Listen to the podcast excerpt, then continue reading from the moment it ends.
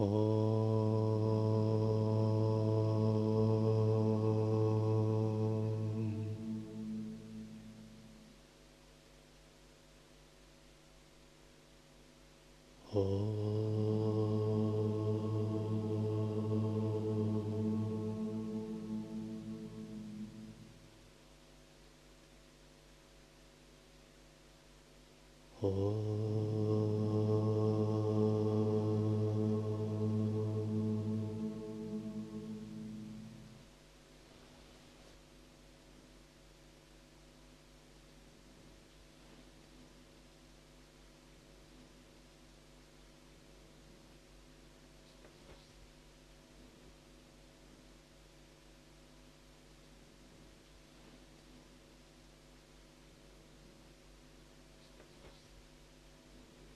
Трипура Рахаси, глава 18, о единстве нераздельности высшей сущности.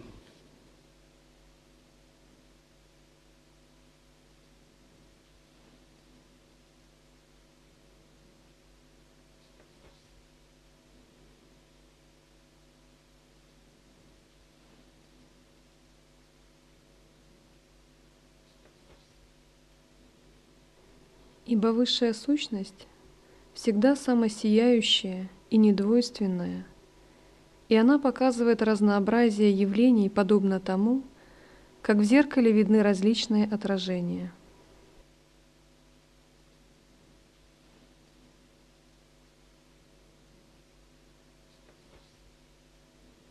Исконную осознанность традиции учения часто сравнивают с зеркалом – Метафора зеркала также часто используется в тибетской нутара-тантре. Она указывает на фундаментальную основу, которая является основой для всех проявлений. Все проявления подобны отражениям. Само зеркало не запятнывается отражениями – К примеру, если мы поместим перед зеркалом один предмет, два предмета, тысячу или миллион предметов, нельзя сказать, что зеркало как-то запечатлится этими предметами, запачкается. По сути, сколько бы предметов в зеркале не отразились, они на него не влияют. Эта метафора показывает принцип незапятнанности исконного осознавания – когда мы видим, контактируем с различными объектами, мы воспринимаем не реальность, а всего лишь отражение. Воспринимать отражение значит пребывать в двойственности и в многообразии восприятия объектов. Когда мы воспринимаем реальность, мы видим зеркало как подлинную основу, а все, что проявляется, мы видим как игру этих самых отражений. задачей нашей духовной практики является радикальное изменение привычной картины мира. То, что мы думаем о мире, на самом деле является всего лишь нашей привычной картиной. Но выбранная нами привычная картина мира не то чтобы ошибочна, она всего лишь одна из множества разных она ущербна. Она приносит страдания, делает нас ограниченными и смертными. Поэтому в процессе духовной практики мы должны так себе изменить, чтобы изменить нашу картину мира.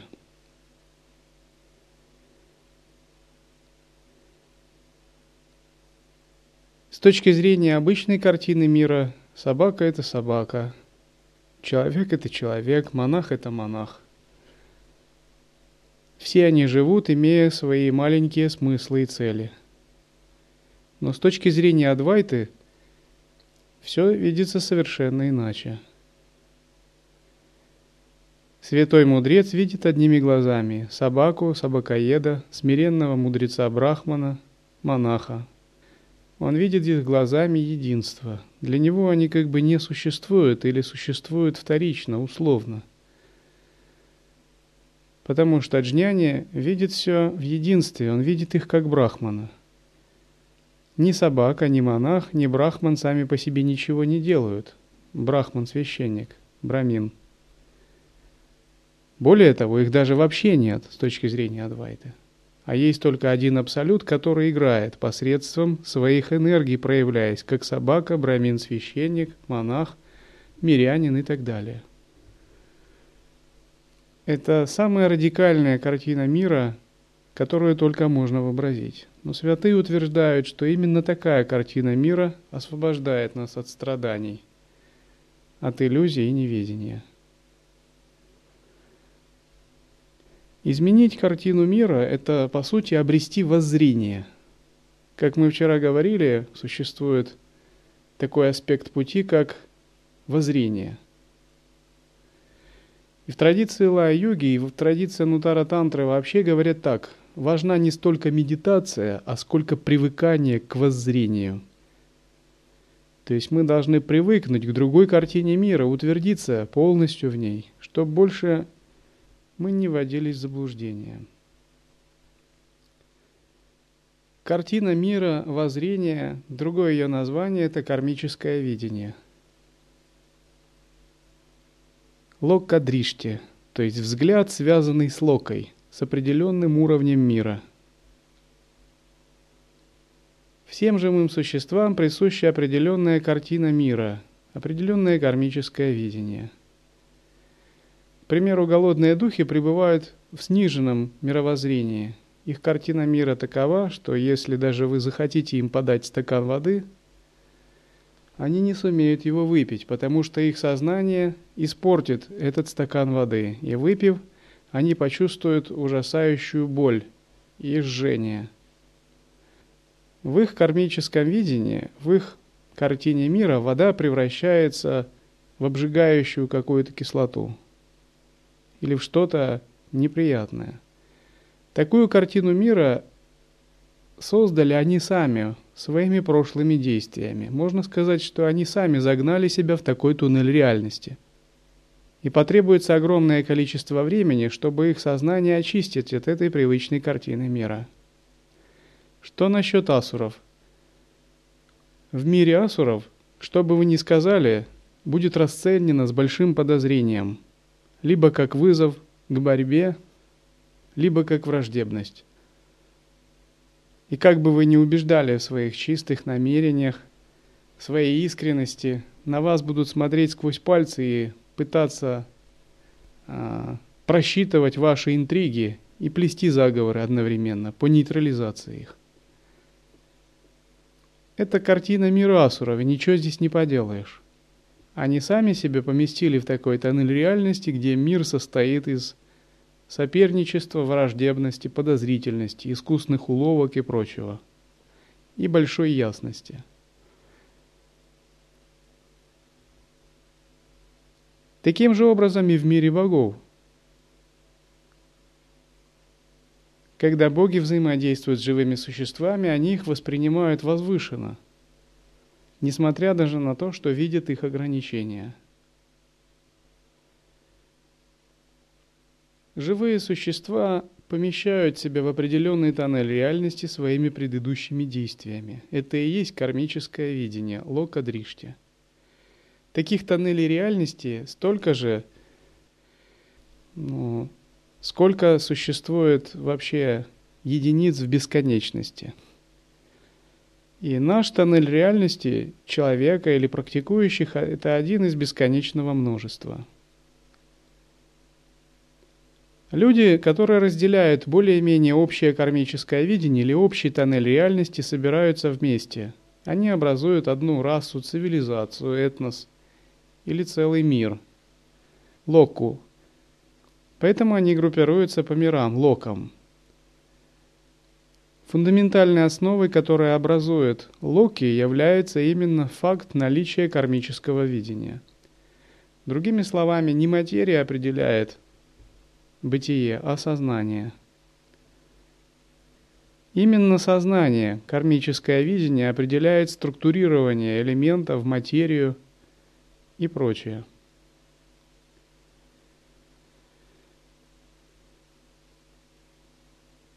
И когда мы говорим об освобождении, это именно означает освободиться от привычной картины мира, от привычного воззрения, от привычного кармического видения. Потому что если мы будем продолжать дальше держаться нашего привычного кармического видения, оно будет продолжаться. Как любое другое кармическое видение, оно бесконечно.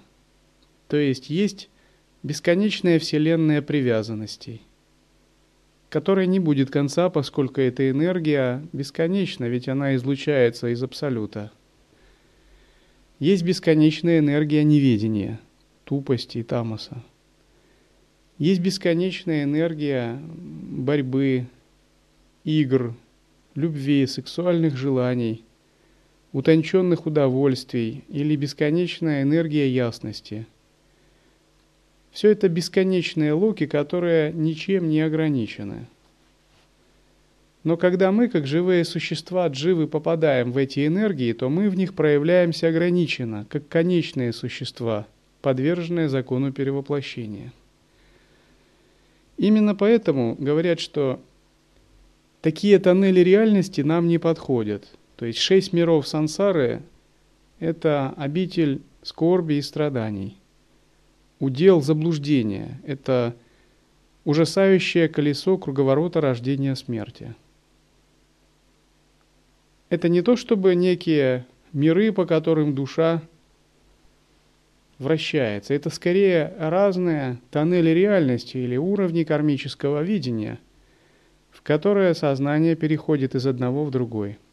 Все они являются неудовлетворительными – и обычно мы всегда начинаем духовную практику с размышления над неудовлетворяющей природой реальности, над страшно неудовлетворяющей природой всех этих тоннелей реальности, в которых помещается наше сознание.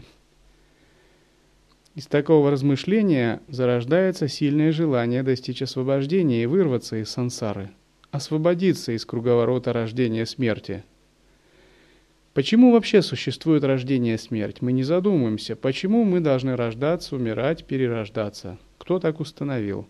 Неужели всего этого нельзя было избежать? На самом деле рождение и смерть не являются чем-то незыблемым. Рождение и смерть существуют только в нашем кармическом видении, в нашей картине мира. В нашем тоннеле реальности существует рождение и смерть. Но в мире богов рождение и смерть отсутствуют. Боги бессмертны. Они не рождаются подобно людям. В мире святых богов Вериши вообще такие понятия отсутствуют. У них другие понятия пространства, времени, нет закона причинности. В более высоких мирах миры состоят из игры, любви, гармонии, бессмертия, творческих энергий – и осознавания.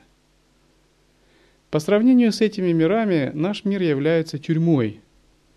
Он является чем-то наподобие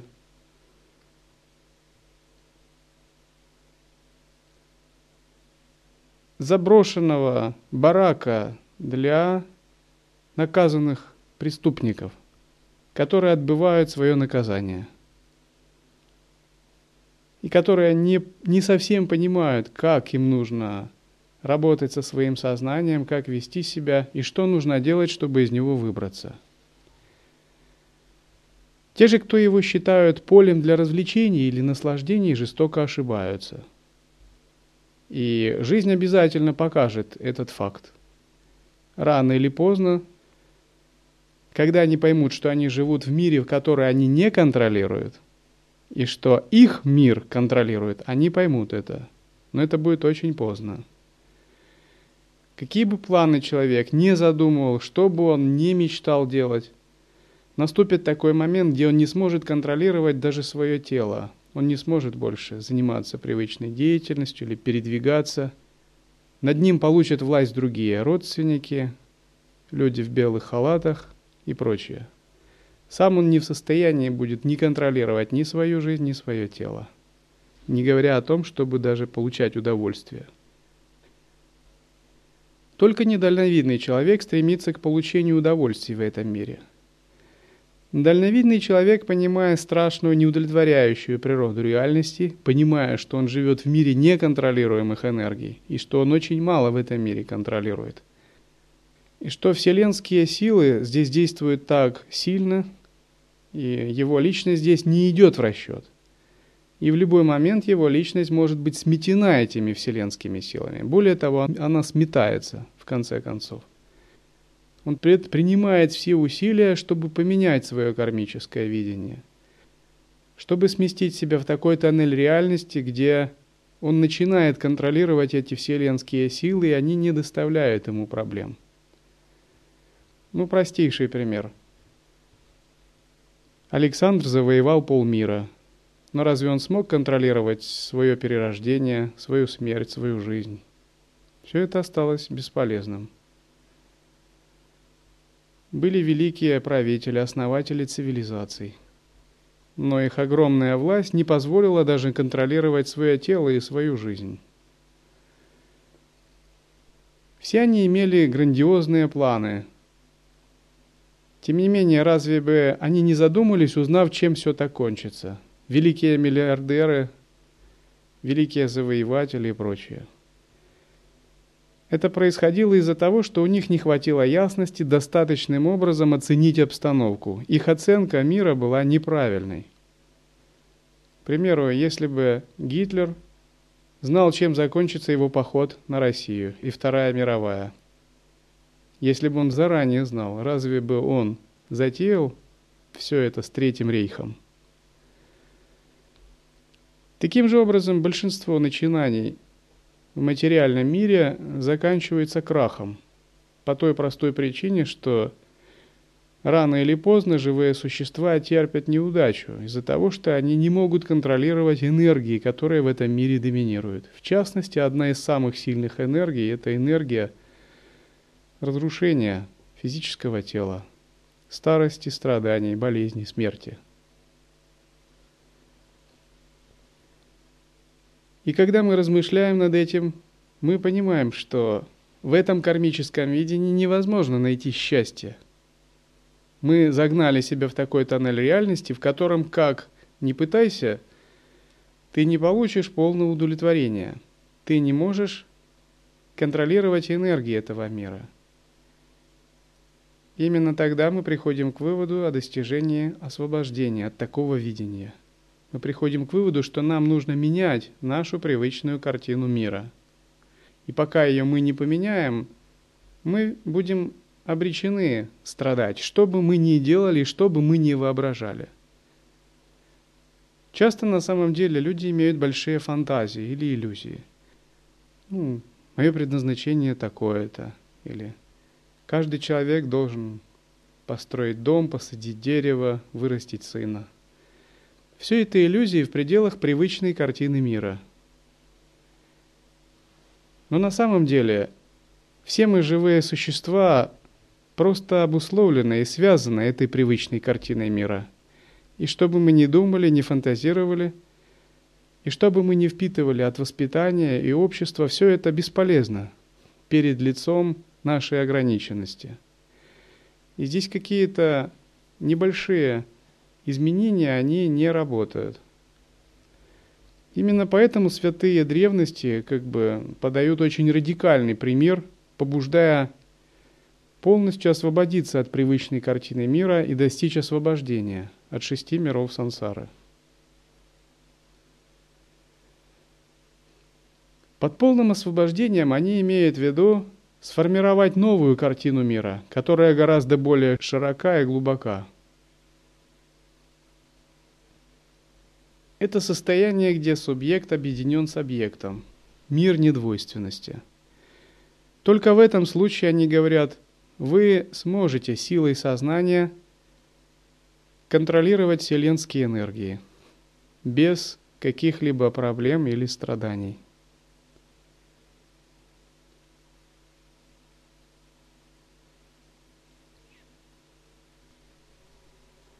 Поэтому исключи творение – как простую мысль или ряд мыслей, и осознай недвойственный, остаточный и чистый разум как высшую сущность.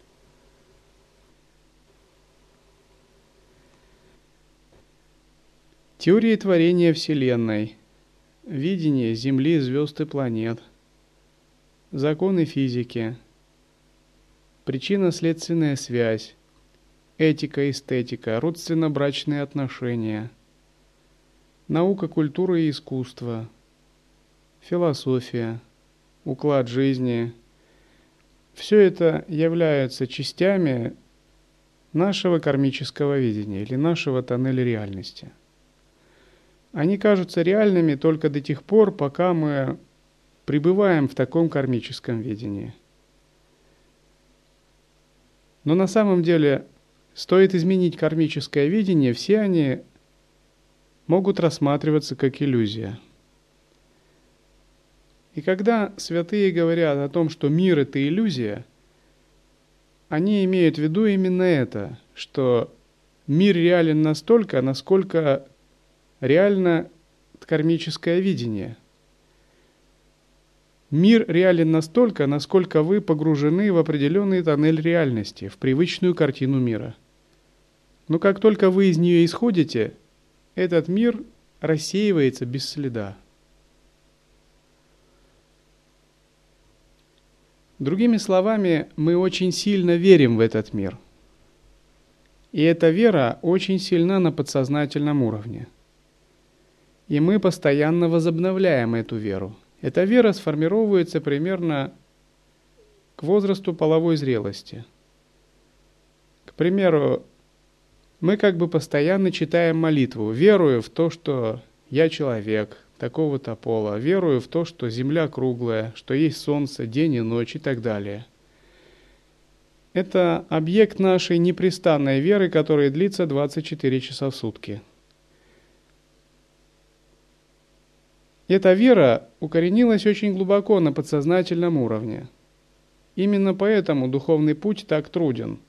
Даже когда мы пытаемся обрести истинную веру, осознавание, наша подсознательная вера постоянно заставляет нас забывать об этом.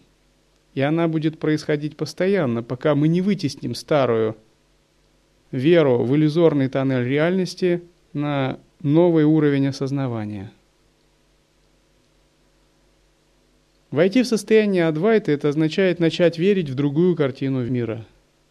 Означает полностью изменить свою веру.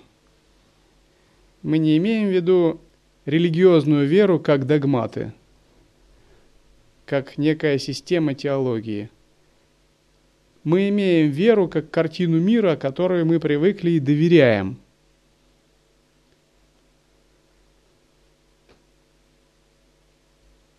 Даже когда говоришь о чистом видении, все улыбаются, думают, ну как здорово, такая интересная техника. Но когда святые говорят о чистом видении, они говорят не как об интересной, любопытной технике. Они говорят о том, что они видят мир именно так же, как мы видим свой мир. То есть у них чистое видение проявляется не как бы, когда практикуешь, а реально – в этом все дело.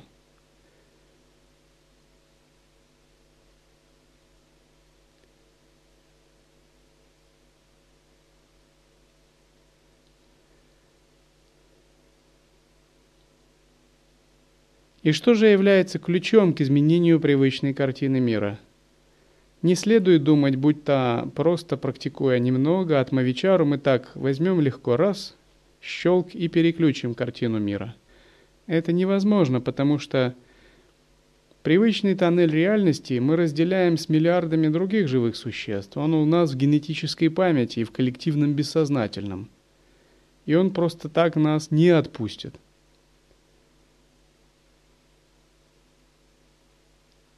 И вначале передача такой картины мира происходит благодаря изучению священных текстов – многочисленному изучению, пока эти священные тексты не станут, ну что ли, нашим способом мышления.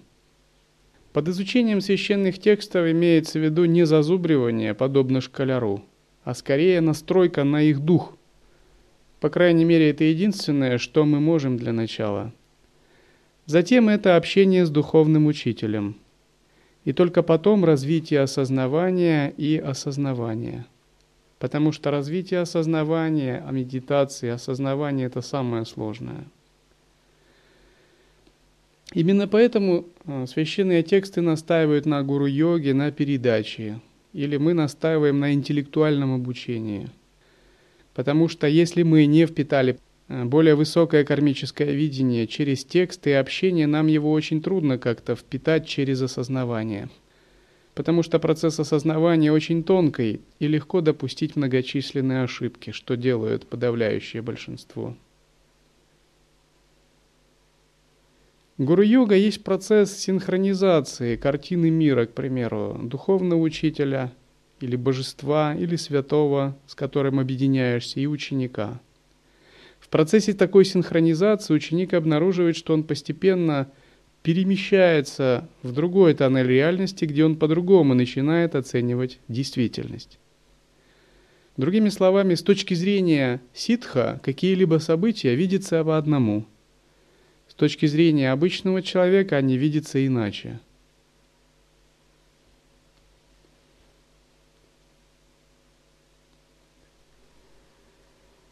Если тело и творение превзойдены, и высшая сущность осознанно хотя бы единожды, то в результате появляется мудрость, которая уничтожит невежество и прекратит цикл рождения и смерти.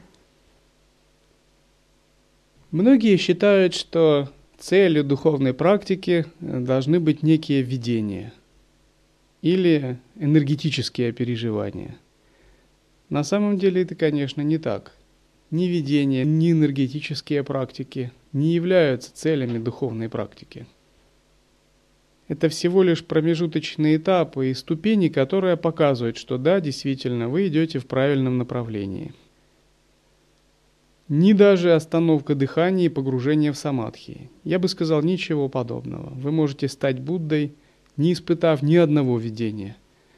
И даже не остановив э, дыхание ни на секунду – Потому что все-таки это процессы телесные, связанные с пранами. К примеру, в общине Будды описывались архаты без признаков ситхи. Они были пробужденными, но у них не было ни шести божественных сил, ни ясновидения. Тем не менее, полнота их просветления не вызывала сомнений и была зафиксирована и подтверждена самим Буддой. Целью духовной практики является именно изменение привычной картины мира и вхождение в другое кармическое видение, вхождение в другое воззрение и полность, полное отождествление с этим воззрением. Разумеется, другой картине мира и другому воззрению присуще очень много опытов, но они не обязательно могут описываться в виде видений.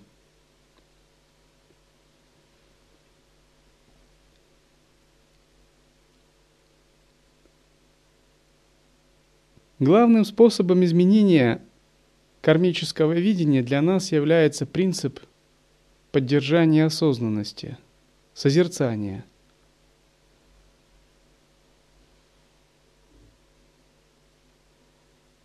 Обычно все начинается с того, что ученик должен для себя логически прояснить пятичленную формулу. В пятичленной формуле показывается, как именно изменить кармическое видение. Говорится, что как минимум сначала ты должен научиться все сводить к уму. Ты должен понять, что все зависит от тебя, что все, что не происходит, связано с твоим «я есть» осознаванием, с тобой именно.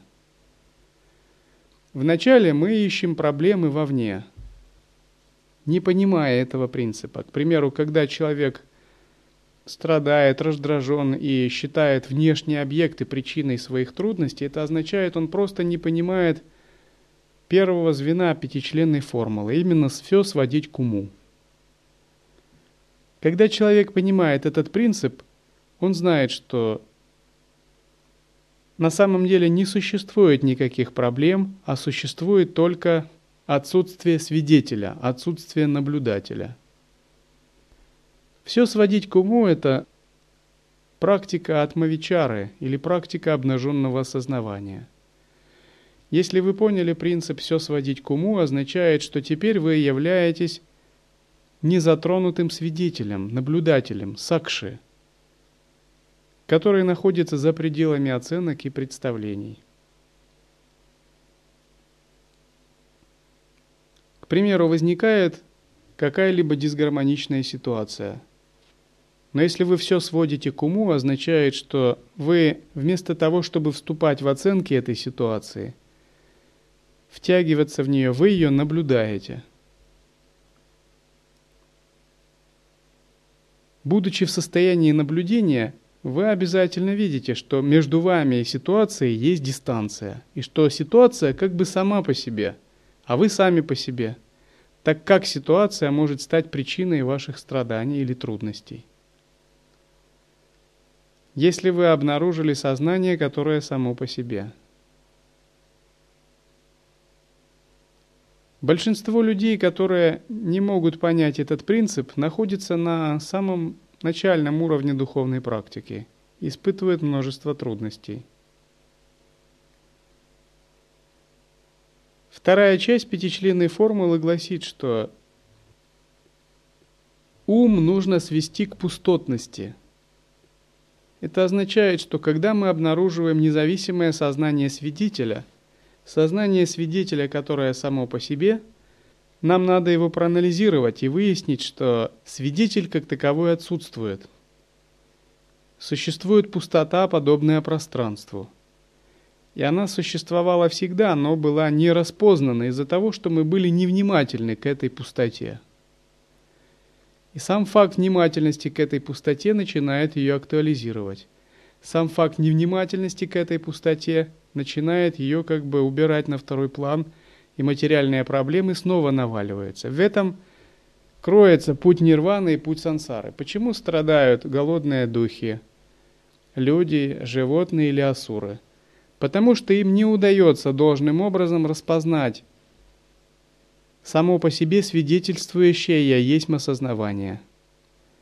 Не удается распознать пустотность этого осознавания. Не удается черпать вдохновение и силу из этого осознавания, а между тем это осознавание является колоссальным источником творческого вдохновения и даже шакти, силы, энергии – это осознавание является колоссальным источником могущества богов, Айшварья Шакти. Колоссальным источником Шакти, даже которое способно управлять элементами. Именно оно, а не что-то другое. К примеру, если человек распознает пустотность этого осознавания, он обретает колоссальную ясность, открываются его творческие силы, гениальные способности. Он может преуспевать в любой ситуации –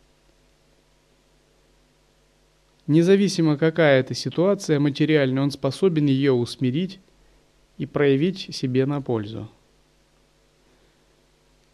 Но человек, если он не распознает этого осознавания, не распознает его пустотности, разумеется, он оторван от Всевышнего Источника, и у него нет вдохновляющей силы. Все, что он может, это принимать решения на уровне манаса, понятийного ума.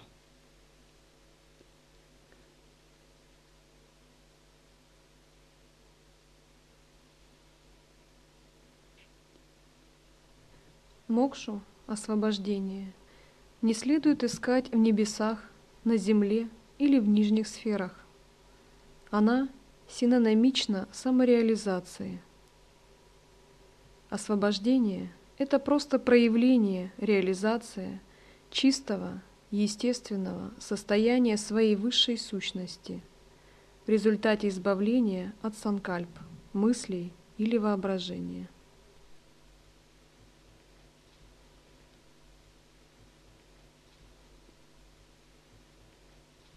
Обычно мы разделяем привычное видение реальности очень сильно, даже сами того не подозревая. Мы не подозреваем, насколько у нас укоренились привычные представления. Тем не менее, все эти привычные представления являются не более чем иллюзией. Но поскольку мы с ними отождествлялись довольно долго, эти привычные представления очень сильно укоренились в нас – Бадхидхарма вышел встречать императора с туфлем на голове. Император вышел встречать его со свитой и прочим. Бадхидхарма надел туфель на голову, желая показать императору, что моя картина мира, мое кармическое видение радикально отличается от твоего, и я не вижу поводов для контакта. Когда император спросил, какие я получу награды за то, что я сделал много ступ, подношений и статуй, Бадхидхарма сказал, седьмой ад, седьмой ад. Императору это очень не понравилось.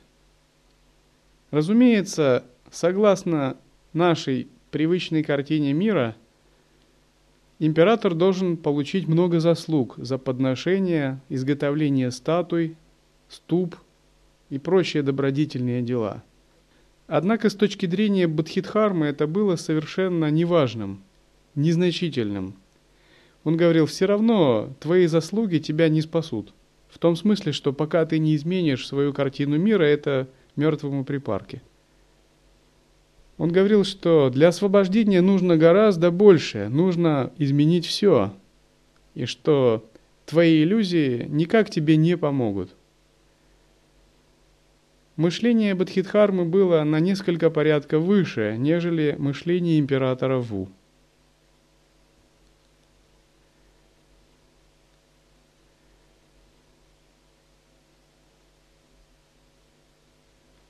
Обычно мы должны пестовать добродетели, накапливать заслуги, создавать позитивную карму. И это абсолютно необходимо, чтобы накопить сатву, сияние. Однако само по себе это, разумеется, не является освобождением. Накопив достаточно сатвы сияния, можно переродиться в чистых землях. Однако освобождение, о котором мы говорим, предполагает изменение кармического видения.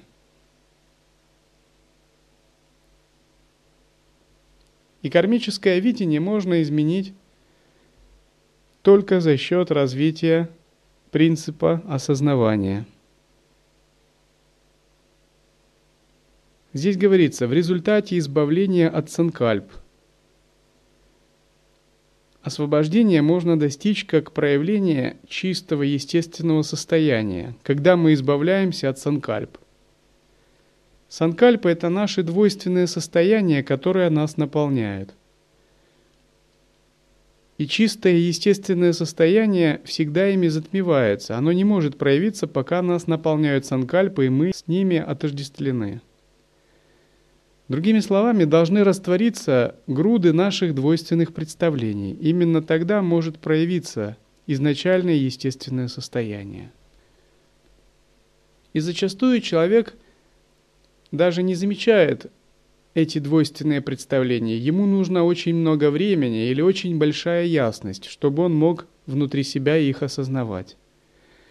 Растворить же их – это задача еще более сложная – она требует постоянной непрестанной бдительности в поддержании присутствия.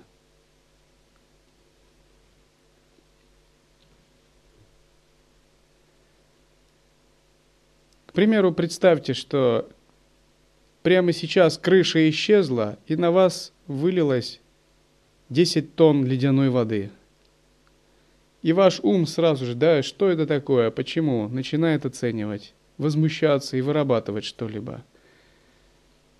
Ледяная вода является вторичной причиной, которая инициирует скрытые ваши санкальпы. Только в том случае, если в момент такого восприятия внутри вас не породится никаких оценок и ваше осознавание не затмится, можно говорить, что у вас отсутствуют какие-либо санкальпы. Таким же образом со всеми другими ситуациями. Человек как таковой он переполнен внутренними санкальпами и двойственными представлениями.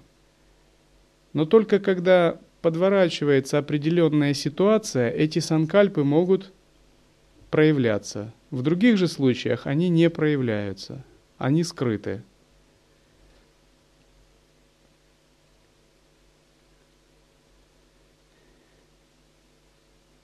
Обычно святые говорят, что достижение единого вкуса – это и есть освобождение. Когда все двойственные представления в потоке нашего ума растворяются. Допустим, двойственное представление о добром и злом, о чистом и нечистом, о правильном и неправильном, о правде и лжи, о священном и обыденном, о прошлом и будущем, о конечном и бесконечном – все это двойственное представление, порожденное именно нашей привычной картиной мира. Реализовать недвойственность – это означает синтегрировать, объединить все эти двойственные представления в одно и освободиться от них. Но в каком случае можно растворить такие фундаментальные двойственные представления, допустим, прошлое и будущее? Только в том случае, если мы погружаемся в единую сферу, которая находится всегда в настоящем – Тогда мы понимаем, что времени как такового нет, а есть флуктуации ума, которые двигаются в разных направлениях. А если это флуктуации сознания, движущиеся в разных направлениях, значит все они представляют единую массу, где нет разделения на прошлое и будущее. Именно на этой стадии йогин обретает прокамья ситхи, независимость от течения времени –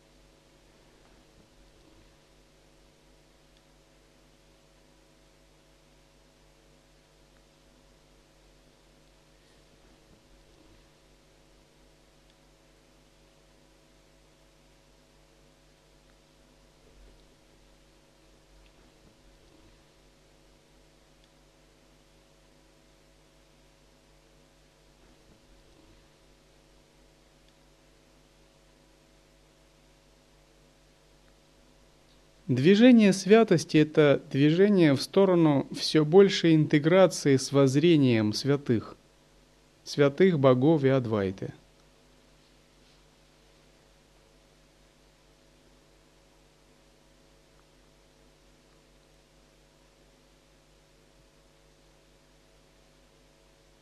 Когда кармическое видение йогина начинает углубляться довольно глубоко – то боги и святые начинают замечать его, посещать его в сновидениях или в медитациях.